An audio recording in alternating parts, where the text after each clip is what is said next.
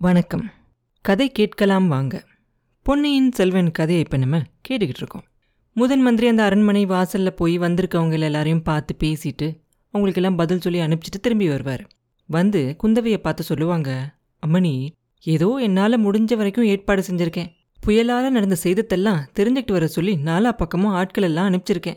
சின்ன பழுவேட்டரையரையும் வர சொல்லி அனுப்பிச்சிருக்கேன். நம்ம ரெண்டு பேரோட பொறுப்புலையும் பொக்கிஷ சாலையை திறந்து விடணும் அப்படின்னு சொல்லி கேட்கலாம் அப்படிம்பாரு. ஐயா பெரிய பழுவேட்டரையரோட மாளிகையொட்டி நிலவரை பொக்கிஷம் அப்படின்னு ஒன்று இருக்குதாமே. அதுல கணக்கில்லாத பொருள்கள் எல்லாம் குவிஞ்சு கிடக்கிறது உண்மையா?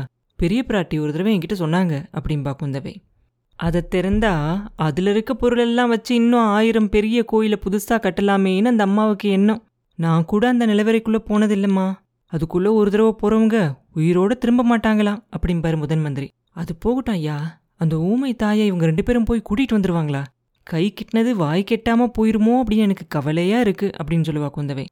அந்த மாதரசியை பத்தி உங்களுக்கு எப்படி தெரியும்? நீங்க ஏன் அவளை பத்தி இவ்ளோ பரபரப்பா பேசுறீங்க? அப்படின்னு கேட்பார் அனிருத்ரர் ஐயா கொஞ்ச நாளைக்கு முன்னாடி சக்கரவர்த்தியை என்கிட்ட அந்த மாதரசியை பத்தி சொன்னாரு அப்படின்னு குந்தவை சொன்ன உடனே என்ன? அவள் உயிரோடு இருக்கிறதா சொன்னாரா என்ன? அப்படின்னு கேட்பாரு. இல்ல ஐயா இருபத்தஞ்சு வருஷத்துக்கு முன்னாடி நடந்த விஷயத்தை பற்றியெல்லாம் சொன்னார். அவங்க இறந்து போயிட்டு தான் நினச்சிக்கிட்டு இருக்காரு. அதனால தான் அவரோட புத்தியே கலங்கி போயிருக்கு. அந்த ஊமை தாய் கடல்ல விழுந்து இறந்து போயிட்டதா? தான் நீங்க தானே வந்து எங்க அப்பா கிட்ட சொன்னீங்களா? அதுக்கப்புறம் அவங்க உயிரோடு இருக்கிற செய்தி உங்களுக்கு எப்படி தெரிஞ்சுச்சு? அப்படின்னு கேட்பா குந்தவை. நான் உன்கிட்ட கேட்கலான்னு நினைச்சா அதை நீ என்கிட்டயே திருப்பி கேட்குறியே உனக்கு எப்படி தெரிஞ்சிச்சு தேவி? அப்படின்னு கேட்பார் அனிருத்ரர் அதுக்கு என்ன சொல்றேன். வானர் குலத்து வீரர் ஈழத்துக்கு போய் திரும்பி வந்தாருல்ல? அவர் முதல்ல சொன்னாரு. அதுக்கப்புறம் என் தம்பி அருள்மொழி அப்படின்னு சொல்லிட்டு குந்தவை அவ சொன்னது தப்பு அப்படிங்கறத தெரிஞ்சுக்கிட்டு அவ வாயை அவ கையாலேயே பொத்திக்குவா. உடனே அனிருத்ரர் சொல்லுவாரு தேவி இளவரசர் அருள்மொழிவர்மரை பத்தி நீங்க என்கிட்ட சொல்ல விரும்பல அப்படின்னாக்க சொல்ல வேண்டாம். நீங்க அந்த பேரை சொன்னதை கூட நான் அடியோட மறந்துடுறேன் அப்படிம்பாரு. இல்ல ஐயா உங்ககிட்ட எல்லாத்தையும் இன்னைக்கு சொல்லிடுறது அப்படிங்கிற முடிவோட தான் நான் வந்திருக்கேன். விஷயத்தெல்லாம் மூடி மறைச்சு வைக்கிறதுனால ரொம்ப கெடுதல் தான் வருதே தவிர நன்மை ஒன்றுமே வரமாட்டேங்குது. நேற்றுக்கு ராத்திரி எனக்கு அது நல்லா தெரிஞ்சிச்சு. ஐயா என்னோட இளைய சகோதரனை கடல் கொண்டுகிட்டு போகல. பொன்னியின் செல்வனை சமுத்திரராஜன் காப்பாத்தி கரையில சேர்த்துட்டான். அவன் இப்போ நாகப்பட்டினத்தில் இருக்க புத்த விஹாரத்துல இருக்கான். அவனை பார்க்கறதுக்காக தான் நான் நாகப்பட்டினம் போயிருந்தேன். ஆனா உங்களுக்கு இது எல்லாம் தெரியும் அப்படின்னு எனக்கு ஒரு சந்தேகமும் இருந்துச்சு அப்படின்பா குந்தவை. உடனே அனிருத்ரர் நீங்க சந்தேகப்பட்டது நியாயம்தான். ஆனா தேவி தெரிஞ்சுதான் நான் காட்டிக்கவே இல்லையே. வேறு யாருடைய காரியத்துல தலையிட்டாலும் தலையிடுவேன். உங்களோட காரியத்துல தலையிடுறதில்ல அப்படின்னு வச்சிருக்கேன். என்னோட ஆட்கள் கிட்டயும் அந்த மாதிரி தான் சொல்லியிருக்கேன். நீங்க செய்யறது எதுவா இருந்தாலும் அது சரியாதான் இருக்கும் அப்படின்னு எனக்கு ஒரு நம்பிக்கை இருக்கு. நானும் மலையமானும் குடும்பாலூர் வேளானும் அடிக்கடி பேசிக்குவோம். இளைய பிராட்டி மட்டும் ஆண் பிள்ளையா பிறந்திருந்தா இந்த அகில உலகத்தையும் சோழர்களோட கொடைக்கு அடியில கொண்டு வந்து ஒரு தனி அரசு செலுத்தி ஆண்டிருப்பா அப்படின்னு பேசிக்குவோம் அப்படின்னு சொல்லுவாரு. அந்த மாதிரி எண்ணம் எனக்கும் இருந்தது உண்மைதான். நான் பெண்ணா பிறந்ததுனால என்னோட சகோதரர்கள் மூலமா அதை நிறைவேற்றிக்கலாம் அப்படிங்கிற ஒரு ஆசையோட தான் நான் இருந்தேன். ஆனா இப்ப அந்த ஆசையை கூட நான் விட்டுறலான்னு இருக்கேன். மதுராந்தகனுக்கே இந்த ஆட்சியை கொடுத்துடலான் இருக்கேன். பெண்கள் ராஜ்ய விஷயத்துல தலையிடவே கூடாது அப்படின்னு முடிவு செஞ்சுட்டேன். பாருங்க என் தம்பி இப்படி நாகப்பட்டினம் சூடாமணி விஹாரத்துல இருக்கிற மாதிரி பண்ணேன். அதுல எப்படி ஒரு விபரீதமெல்லாம் வந்துருச்சு பாருங்க அப்படின்னு சொல்லுவான் ஒன்றும் ஆகலையே பொன்னியின் செல்வனை நடுக்கடல்ல காப்பாத்தின சமுதிரராஜன் இப்ப கரையில பத்திரமா இருக்கும்போது என்ன திங்கு செய்ய போறான்? அப்படின்னு கேட்பார் அனிருத்ரர் ஐயா நீங்க உடனே எங்க அப்பா கிட்ட வந்து இப்படி சொல்லி தைரியம் சொல்றீங்களா? அப்படின்னு கேட்பா குந்தவை. ஆஹா சக்கரவர்த்திக்கு தெரியுமா என்ன? இளவரசர் சூடாமணி விஹாரத்துல இருக்கிற செய்தி? அப்படின்னு கேட்பார் அனிருத்ரர் நேத்திக்கு ராத்திரி தான் சொன்னேன் சொல்ற மாதிரி நடந்துருச்சு அப்படின்னு குந்தவை சொன்ன உடனே அனிருத்ரர் சொல்லுவாரு ஆஹா இன்னும் கொஞ்ச நாள் சொல்லாம இருந்திருந்தா நல்லா இருந்திருக்கும். நீங்க செஞ்சிருந்த இந்த ஏற்பாடு ரொம்ப நல்லது அப்படின்னு நான் நினைச்சுக்கிட்டு இருந்தேன். தேவி சோழ நாடு முழுதும் ஒரே குழப்பமும் கொந்தளிப்புமா இருக்கு. நேத்தி கடிச்ச புயல் ஒரு காரணம். அப்படி இல்லாம இளவரசரை பழுவேட்டரையரை தான் கைது பண்ணி கூட்டிட்டு வர சொன்னாங்க அப்படின்னு சொல்லி மக்கள் எல்லாம் ரொம்ப கோவமா இருக்காங்க. பழுவேட்டரர்கள் மேலேயும் கோவமா இருக்காங்க. மதுராந்தகர் மேலேயும் கோவமா இருக்காங்க. அப்படி இருக்கிற சமயத்துல இளவரசர் உயிரோட தான் இருக்காரு அப்படிங்கிற விஷயம் மட்டும் தெரிஞ்சிச்சு. எல்லாரும் சேர்ந்து கொந்தளிச்சு எந்திரிச்சு வந்து இப்பவே இளவரசருக்கு மடிமகுடம் சூட்டணும் அப்படின்னு சொல்லி சண்டை போட ஆரம்பிச்சிருவாங்களே. இன்னும் கொஞ்ச நாள் தெரியாமல் இருந்திருந்தா நல்லா இருக்குமே. அப்படி மக்கள் மாத்திரம் வெளியே வந்தா பழுவேட்டரர்கள் ஏதாவது ஒரு காரணம் வச்சு சண்டை எப்போ ஆரம்பிக்கும் அப்படின்னு காத்துக்கிட்டு இருக்காங்க. கொடும்பாலூர் வேளானோ ஒரு படையை திரட்டிக்கிட்டு தஞ்சாவூரை பார்த்து வந்துக்கிட்டு இருக்கான் தேவி சோழ நாட்டில் ரத்த வெள்ளம் ஓட போகுது அப்படின்னு எனக்கு பயமாக இருக்கு. இந்த பெரிய சாம்ராஜ்யம் சகோதர சண்டையால் அழிஞ்சிருமோ அப்படின்னு எனக்கு பயமாக இருக்கு. அப்படி ஒன்றும் நடக்காமல் இருக்கணும் அப்படின்னு சொல்லி அந்த ஸ்ரீரங்கநாதரை நான் தினமும் பிரார்த்தனை செஞ்சுக்கிட்டு இருக்கேன் அப்படிம்பார் அனிருத்ரர் என்னோட பிரார்த்தனையும் அதுவே தான் ஐயா. என் சகோதரர்கள் இந்த சாம்ராஜ்யத்தோட சிம்மாசனத்தில் ஏறணும் அப்படிங்கிற ஆசையை நான் விட்டதுக்கு அதான் காரணம். என்னை பொறுத்த வரைக்கும் மதுராந்தகனே முடிசூட்டிக்க வேண்டியதுதான். எனக்கு அதில் எந்த ஆட்சேபமும் இல்லை அப்படின்பா குந்தவை மறுபடியும்.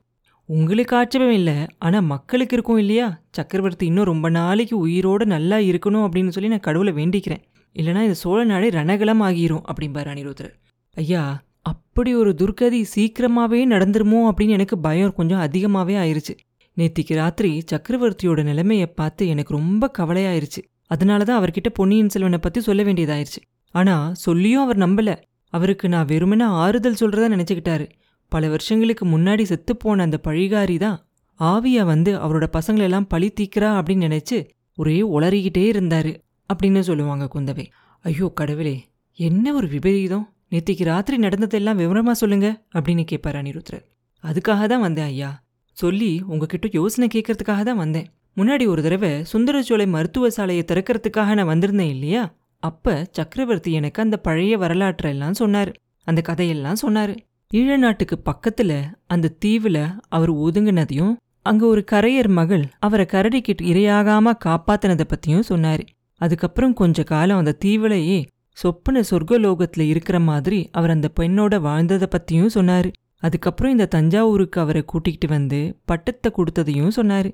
அரண்மனை வாசல்ல கூடியிருந்த கூட்டத்துக்கு நடுவுல கரையர் மகளை பார்த்ததாவும் ஆருயிர் நண்பனான உங்ககிட்ட அவளை தேடி கொண்டுகிட்டு வர சொன்னதையும் நீங்க போய் தேடி பார்த்துட்டு அவ கடல்ல விழுந்து இறந்து போயிட்டா அப்படின்னு சொன்னதையும் சொன்னாரு. அதிலிருந்து அடிக்கடி அந்த கரையர் மகள் ஆவியா வந்து அவரை துன்புறுத்துறதா சமீப காலமா அவ அடிக்கடி வரதாவும் சொன்னாரு. அப்படின்னு குந்தவை சொன்ன உடனே தேவி அதையெல்லாம் நீங்க நம்புனீங்களா? அப்படின்னு கேட்பார் அனிருத்ரர் அப்பா சொன்ன வரலாறு அவ்வளோ அதிசயமா இருந்ததால என் மனசும் ரொம்ப குழப்பமாயிருச்சு.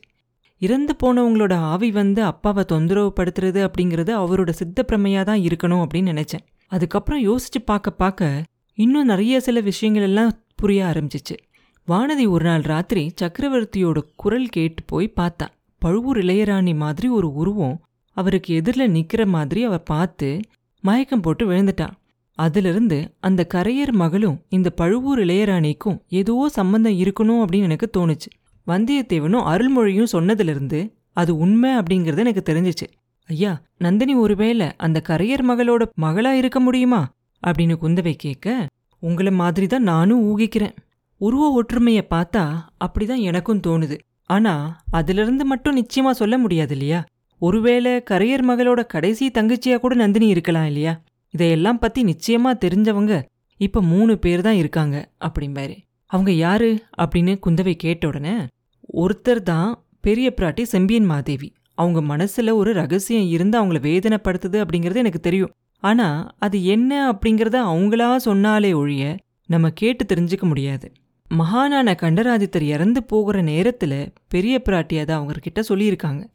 அப்படிங்கிறது எனக்கு தெரியும். கண்டராதித்தர் என்கிட்ட சொல்ல ஆரம்பிச்சாரு. ரெண்டு வார்த்தை சொல்றதுக்குள்ள அவர் மூச்சு நின்னு போயிருச்சு அப்படின்னு சொல்லுவார் அனிருத்ரர் சரி மத்த ரெண்டு பேரும் யாரு அப்படின்னு குந்தவை கேட்க மத்த ரெண்டு பேரும் பேச தெரியாத ஊமைங்க. ஒன்று சேந்தனமுதனோட அம்மா இன்னொன்று உங்களோட பெரியம்மா. இவங்க ரெண்டு பேர்ல அமுதனோட அம்மா கிட்ட இருந்து நம்மளால ஒண்ணுமே தெரிஞ்சுக்க முடியாது. செம்பியன் மாதேவி மேல அவங்களுக்கு அளவில்லாத பக்தி உண்டு. அந்த தேவி உயிரோடு இருக்கிற வரைக்கும் இவ ஒண்ணுமே சொல்ல மாட்டான் அதனால தான் அவளோட அக்காவான மந்தாகினிய ஈழ நாட்டிலிருந்து எப்படியாவது கூட்டிகிட்டு வரணும்னு பெரிய முயற்சி செஞ்சுக்கிட்டு இருந்தேன் அப்படின்னு சொல்லுவார் அனிருத்தர். ஆஹா அந்த கரையர் மகளோட பேர் மந்தாகினியா? அவங்க உயிரோடு இருக்கிறது உங்களுக்கு எப்படி தெரியும்? எப்ப தெரியும்? அப்படின்னு குந்தவை கேட்க தேவி இருபத்தஞ்சு வருஷத்துக்கு மேலா? அது எனக்கு தெரிஞ்ச விஷயம்தான் அப்படிம்பாரு. என்னென்ன? உங்களுக்கு இருபத்தஞ்சு வருஷத்துக்கு முன்னாடியே தெரியுமா? தெரிஞ்சிருந்தும் நீங்க ஏன் எங்க அப்பா கிட்ட சொல்லவே இல்ல? அவ இறந்துட்டா அப்படின்னு நினைச்சுதானே எங்க அப்பா இவ்வளோ மனசு வேதனை பண்ணிட்டு இருக்காரு? அப்படிங்கறது உங்களுக்கு இவ்வளோ நாளா தெரியாதா என்ன? அப்படின்னு கேட்பா குந்தவை.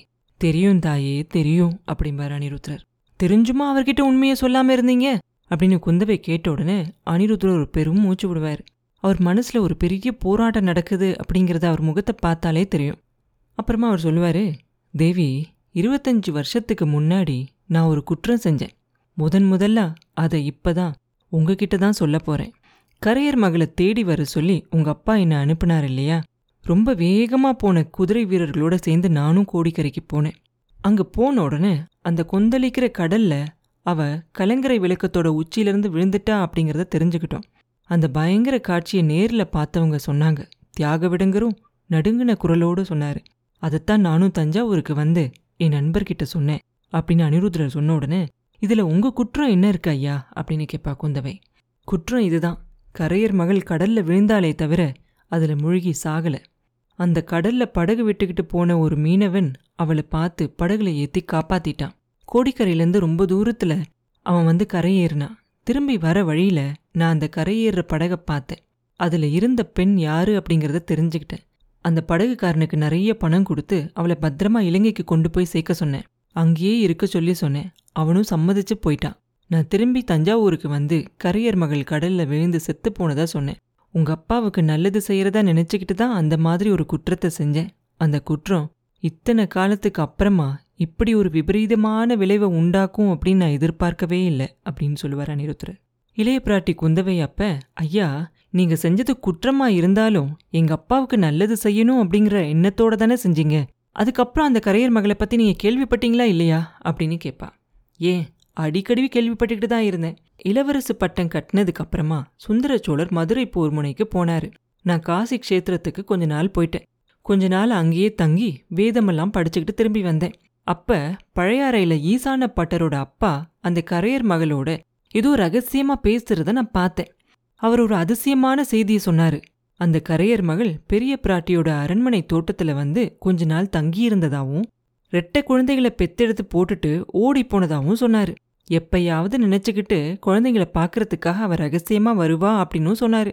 குழந்தைங்க என்ன ஆனாங்க அப்படின்னு கேட்டேன். அவர் சொல்ல மாட்டேன்னு சொல்லிட்டாரு. அது செம்பியன் மாதேவிக்கு மட்டுமே தெரிஞ்ச ரகசியம் அப்படின்னு சொன்னாரு.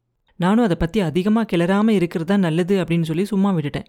தேவி அருள்மொழி குழந்தையா இருந்தப்ப காவிரி நதியில விழுந்துட்டான் ஞாபகம் இருக்கா அவங்களுக்கு அப்ப காவிரி தாய் தான் வந்து காப்பாத்தினதா எல்லாரும் சொல்றாங்க இல்லையா? ஆனா எனக்கு என்னமோ கரையர் மகள் தான் வந்து அவனை காப்பாத்தினா அப்படிங்கிறது உறுதியா தெரியும் அப்படின்னு சொல்லுவாரு அனிருத்ரர் நீங்க சொல்றது உண்மைதான் ஐயா. அருள்மொழி ஈழ நாட்டுல அந்த மாதரசியை பார்த்துட்டு வந்து அப்படிதான் சொன்னான். ஆனா இந்த அதிசயத்தை கேளுங்க. எங்க அப்பா என்ன நினைக்கிறாரு தெரியுமா? கடல்ல விழுந்து இறந்து போன அந்த கரையர் மகள் தான் ஆவியா வந்து அவரோட பசங்களை பழிவாங்க நினைக்கிறா அப்படின்னு நினைக்கிறார். நேத்திக்கு ராத்திரி வெளியில பயங்கர புயல் அடிச்சப்ப எங்க அப்பா தூங்கவே இல்லை. என்னையும் தூங்க விடவே இல்லை. பழைய கதையெல்லாம் மறுபடியும் சொன்னாரு. கடல்ல விழுந்து இறந்து போன அந்த பழிகாரி இப்ப என் மேல பழி வாங்குறா.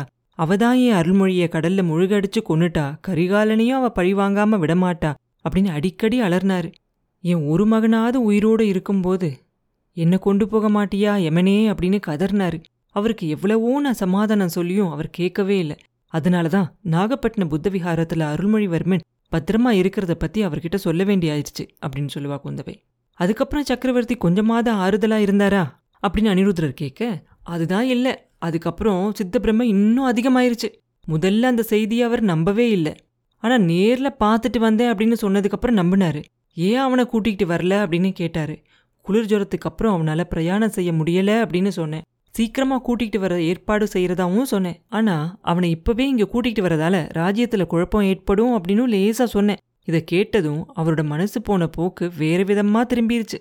இந்த ராஜ்யம்தான் என் பிள்ளைங்களுக்கு யமனா இருக்கு. இந்த ராஜ்யம் அவங்களுக்கு இல்ல அப்படின்னா என் பசங்க உயிரோடு சந்தோஷமா இருக்கலாம்.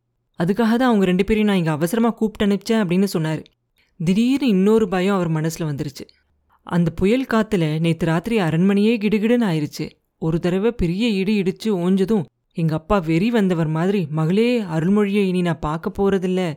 கீழக்கடல்ல தோன்ற புயல் காற்று சுழிக்காற்றை பத்தியும் எனக்கு நல்லா தெரியும். இன்னைக்கு அடிக்கிற புயலால கடற்கரையில தென்னை மரம் உயரத்துக்கு அலையெல்லாம் வரும். உள்நாட்டுக்குள்ள ரொம்ப தூரம் கடல் பொங்கி மூழ்க அடிக்கும். காவிரிப்பட்டினத்தை அன்னைக்கு ஒரு நாள் கடல் கொண்டு போன மாதிரி நாகப்பட்டினத்தையும் கொண்டு போனாலும் போயிரும். அதுலயும் கடற்கரைக்கும் கால்வாய்க்கும் நடுவுல உள்ள புத்த விஹாரம் ஒரு நாளும் தப்பிக்கவே தப்பிக்காது. அந்த பழிகாரி கரையர் மகள் கடல்ல என் மகனை கொண்டு போக முடியல. அதுக்கு பதிலா கரையில வந்து என் மகனை கொல்ல போறா. நான் போய் ஏதோ அவளை தடுத்து என் மகனை காப்பாத்த போறேன் அப்படின்னு கதறிக்கிட்டு எந்திரிக்க முயற்சி செஞ்சாரு. அந்த முயற்சியில தளர்ச்சியுற்று படுக்கையில விழுந்துட்டாரு. ஐயா அப்ப எங்க அப்பா விம்மி அழுத குரலை கேட்டா கல்லும் மலையும் கூட உருகிரும் அப்படின்னு இளைய பிராட்டி இதெல்லாம் சொல்லும்போது அவங்க கண்ணில் இருந்து தார தாரையா கண்ணீர் வழிஞ்சுக்கிட்டே இருக்கும். அப்புறம் என்ன நடந்துச்சு? அப்படிங்கிறத அடுத்த பதிவில் பார்ப்போம். மீண்டும் உங்களை அடுத்த பதிவில் சந்திக்கும் வரை உங்களிடமிருந்து விடைபெறுவது உண்ணாமலே பாபு. நன்றி.